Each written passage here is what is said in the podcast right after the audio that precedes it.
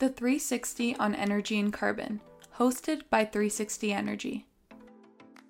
On today's episode, we are joined by Gary Holden, Managing Director at Lodestone Energy.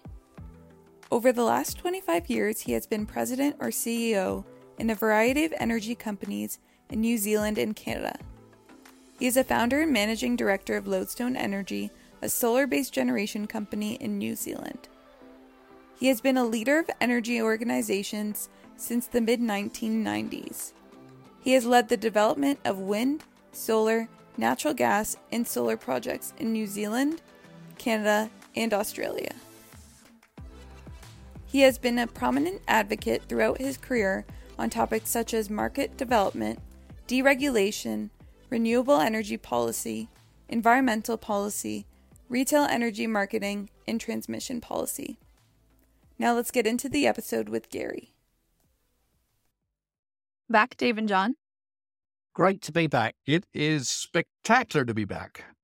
And today we're joined by our guest, Gary Holden, Managing Director of Lodestone Energy. Welcome, Gary. Thank you. I'm pleased to be here. For our audience, Gary is a Canadian, but he is doing work abroad, and that's why it will be a treat to listen to Gary's knowledge and experience. Certainly, you'll hear his background, but we're so fortunate to have him because he's in New Zealand and doing work there. And so we're pleased to have him to talk about what he's learning from New Zealand versus his work when he was in Calgary. So, uh, Gary, thank you for this, and I'll kick this off for you, and that is, what would you define as the energy transition? Like, why is it required, do you think?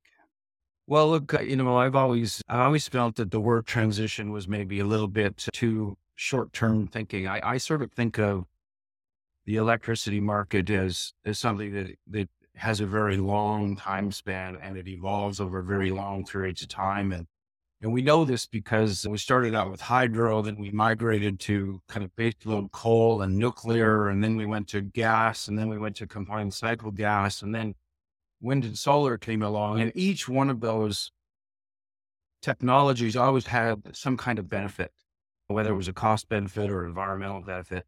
And, and it really is the policymaker's job all through that process to incent the right technologies to come in. And so when I think about the transition today, I, I don't think of it that to be that different than when we, all we had was hydro and we needed a whole lot of energy. And so we came up with baseload coal, and then we, you know, baseload coal was a problem because it ran all the time and it didn't load fall very well. And we had to invent all these ways to integrate coal, and policymakers scrambled for ten years to integrate that.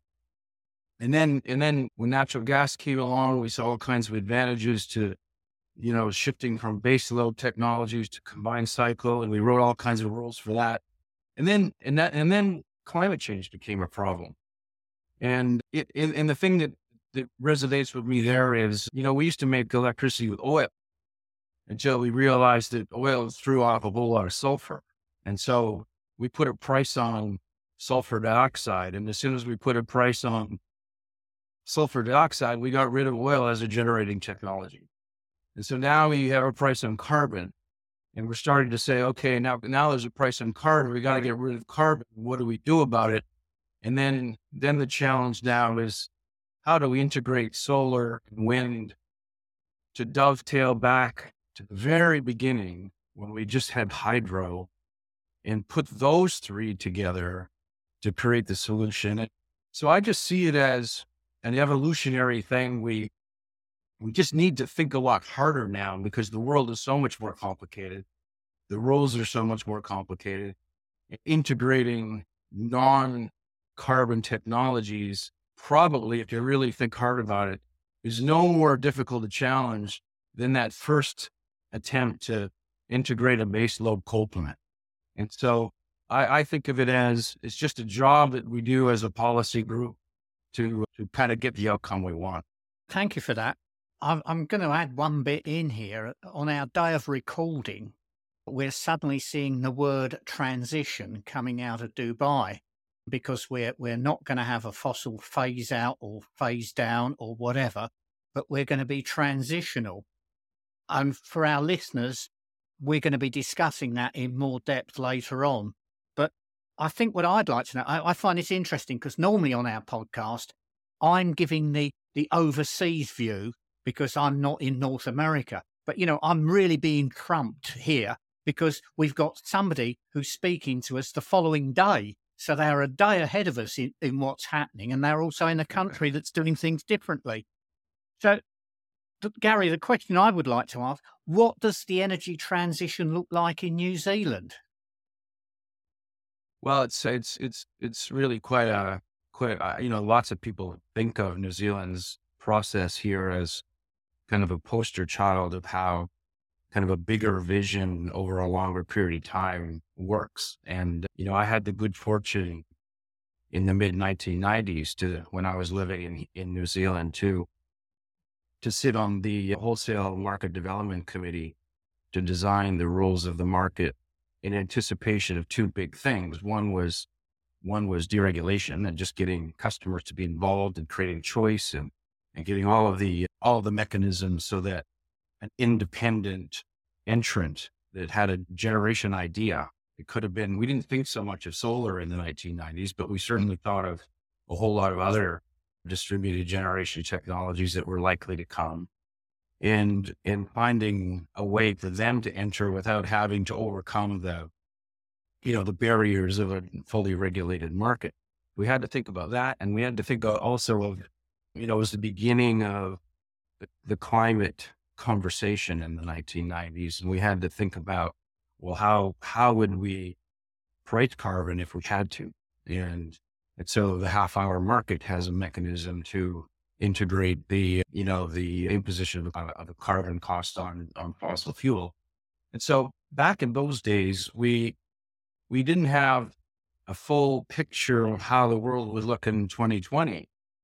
But we felt that if it had some fundamental foundation, that if the world were to change, then the rules would be able to adapt to that. And I can't tell you how exciting it is for me to now kind of be on the, be on the doorstep of those thoughts back in the mid nineteen nineties. And now I'm, you know, I'm building solar farms and I'm selling electricity to customers on bilateral contracts and using half hour pricing, using nodal pricing, and using, using the ability to undercut carbon laden coal plants pricing and, and do it all in a competitive environment to implement the transition.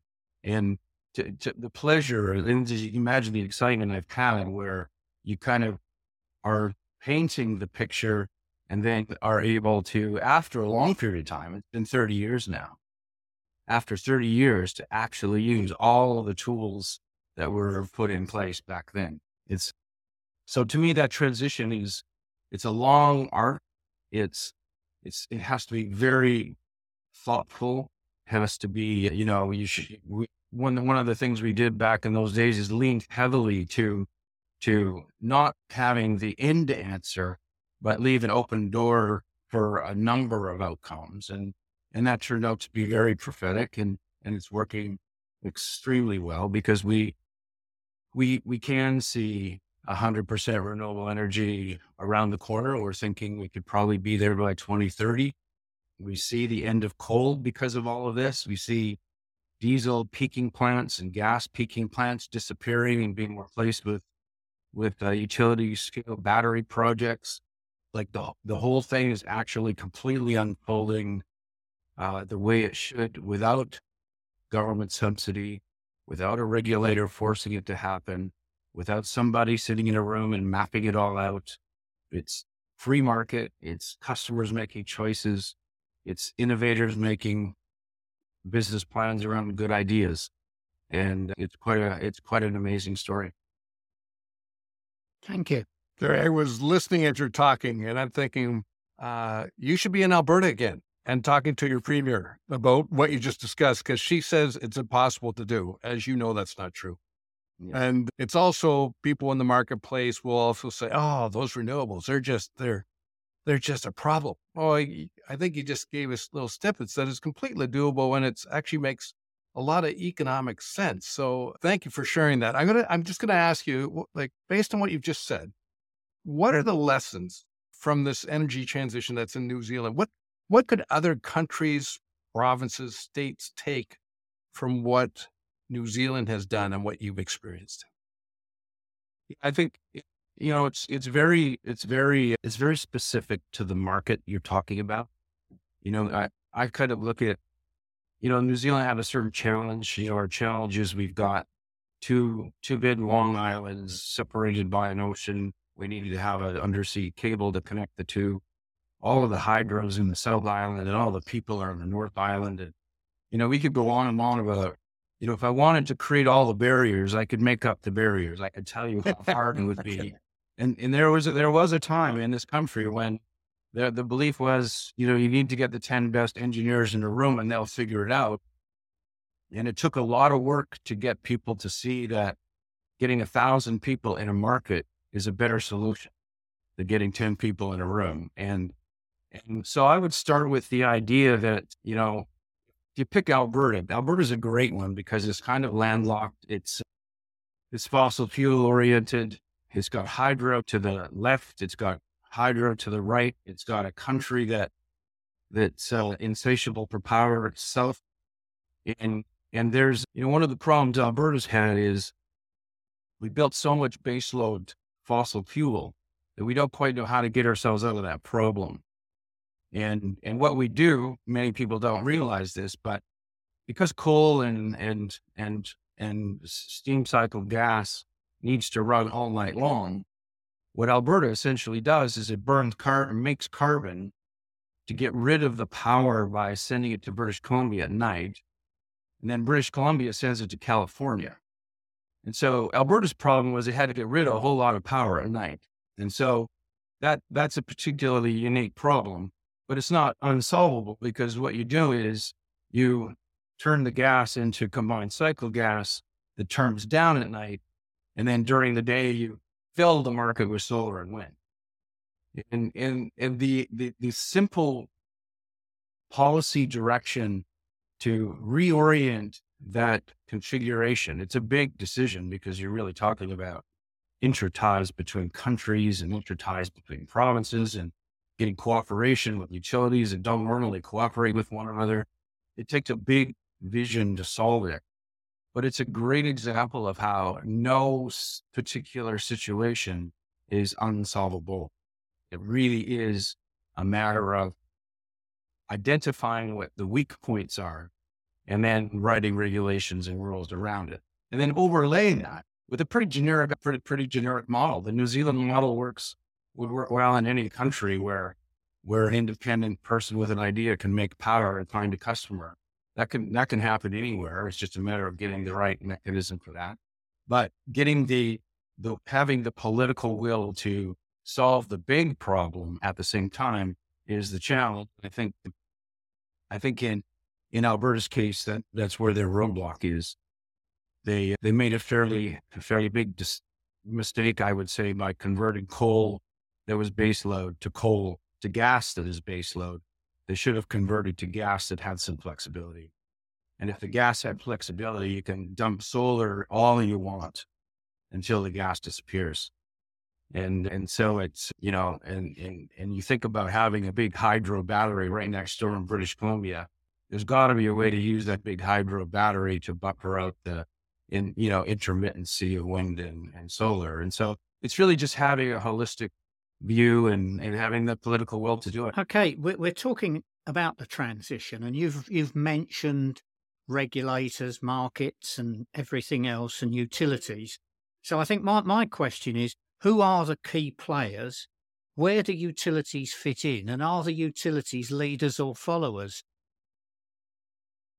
Mm, that's a really good question. I, one thing I learned here when I was representing the independent market in running the rules in New Zealand in the nineteen nineties, I was, I was kind of representing the disruptive side of the market.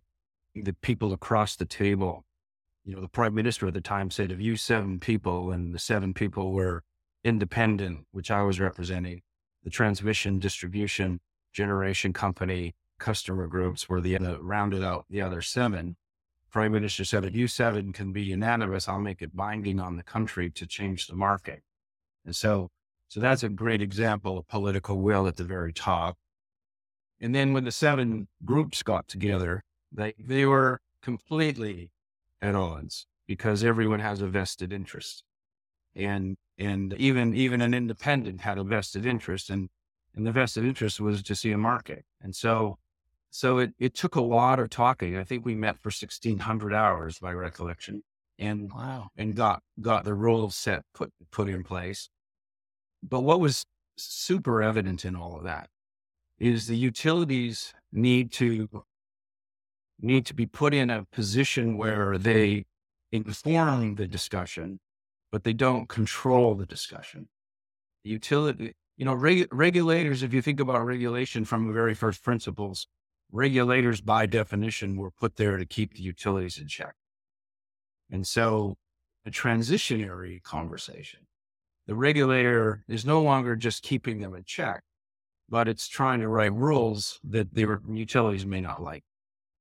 And and so I think fundamental fundamental part of an energy transition is to to ensure that the utilities are calling the shots, because you'll get out you'll get unfortunate outcomes like the one in Alberta where the coal ended up being converted to baseload gas. That's a that's a utility idea. It's not a regulator's idea. It's not a free market idea. And so if you don't have that basic principle that regulators may not be loved by the utilities, but but they have a job to do that that's independent of keeping the utilities happy. Can I do a follow-up on that, Gary? It's a little off script, but mm, based on what you've said, and uh, to be fair with the audience, I formerly, many years ago, worked for utilities. So, but but do you think there is, because of this requirement where we're going to be, you know, looking at doubling, maybe tripling our electrical load or infrastructure, do you think utilities can change or will change? Because they'll have to change quickly. Like, it will, well, there'll have to be something disruptive to make them move quicker. Because I, I fear they won't move quick enough. Yeah, yeah. Well, look, if you let them decide, you, it'll be slow because, you know, they have balance sheets to protect, and and. Uh, You know, no no group of managers want to be known as the ones that cause the, you know, disruption to the earnings or whatever the impact might be. Right. But right. Look, change can happen very fast. You think about just putting a carbon cost on on fossil fuel caused almost immediate reaction. You you start pricing carbon, then all of a sudden, you know, wind farms are popping up, solar farms are popping up. Combined cycle gas is, you know, instead of choosing an inefficient plant, you want a more efficient plant. Every little decision gets influenced by that. And it was a, it, it was something Alberta did quite early. It was quite an innovative thing. They, they kind of lost the plot along the way, but the idea was right. And, and so I, I do think, I do think you can do things that are very transparent, very high level, that don't look too draconian. In New Zealand, we have a price of, of carbon. We're pricing carbon every half an hour, and it goes into the electricity price, and and it's having its effect. It's triggered, you know, grid scale battery projects still occur because diesel costs are so high. And so I think things can happen fast, but you just you just have to kind of have a big plan and stick to it.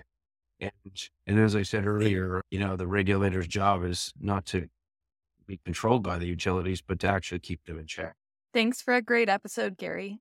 To end off this episode, what is the biggest takeaway for our listeners? Well, I think hopefully in the short time, we were able to kind of bring out the fact that a market like, like New Zealand is something to look at as a bit of a model. I, I think it's particularly amazing on how quickly we've got things, and the fact that we can paint a one hundred percent renewable energy future is, is should be inspiring for other markets. We We're an island. We don't have any interconnection with other markets. We have to solve the problem all by ourselves. And, and so we know what those challenges are, and, and we undertook it, and it's taken thirty years.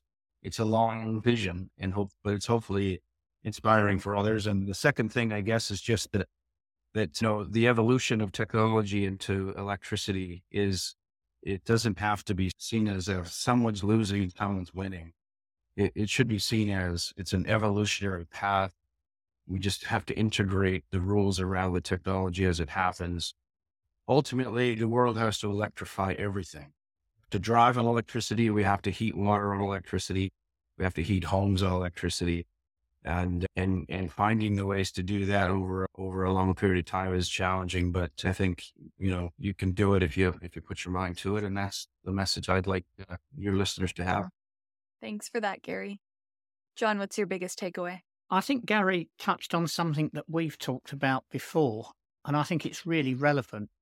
There's nothing new about an energy transition. We've been doing energy transitions, but they, they have been somewhat in the background, and I don't think politicians and the public have necessarily seen them. And the fact that we can successfully do them, I think the point about political will being necessary, I think that's there, but I don't think we rely on the politicians to make it happen. Thanks for that, John. Dave, what's your biggest takeaway?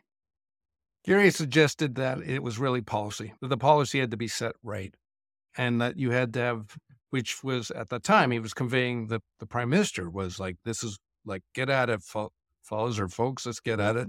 So he, he was, you know, gave the, the go ahead or approval to do so. And then you bring the right people in with the right mindset that actually see a win-win associated, not pitting against each other. And unfortunately, from what I see throughout Canada, that there's always finger pointing, like, oh, those renewable folks or those nuclear people, or, you know, everyone's pitting each other when really we should be in the same room trying to figure this out collectively uh, and moving forward. And it seemed to me what Gary experienced and has been involved in now, he was saying thirty years, we, we're going to have to move much quicker here to actually make things happen.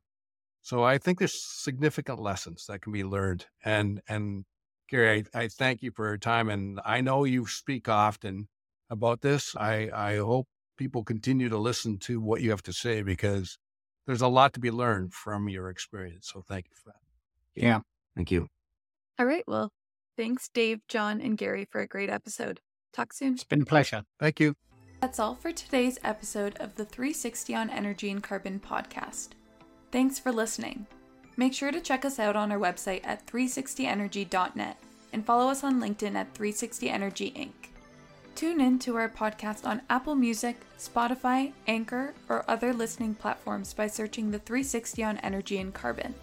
You can watch the video recording and subscribe on YouTube at three sixty energy inc. Email us your feedback at podcast at three sixty energy dot net or comment on our LinkedIn posts.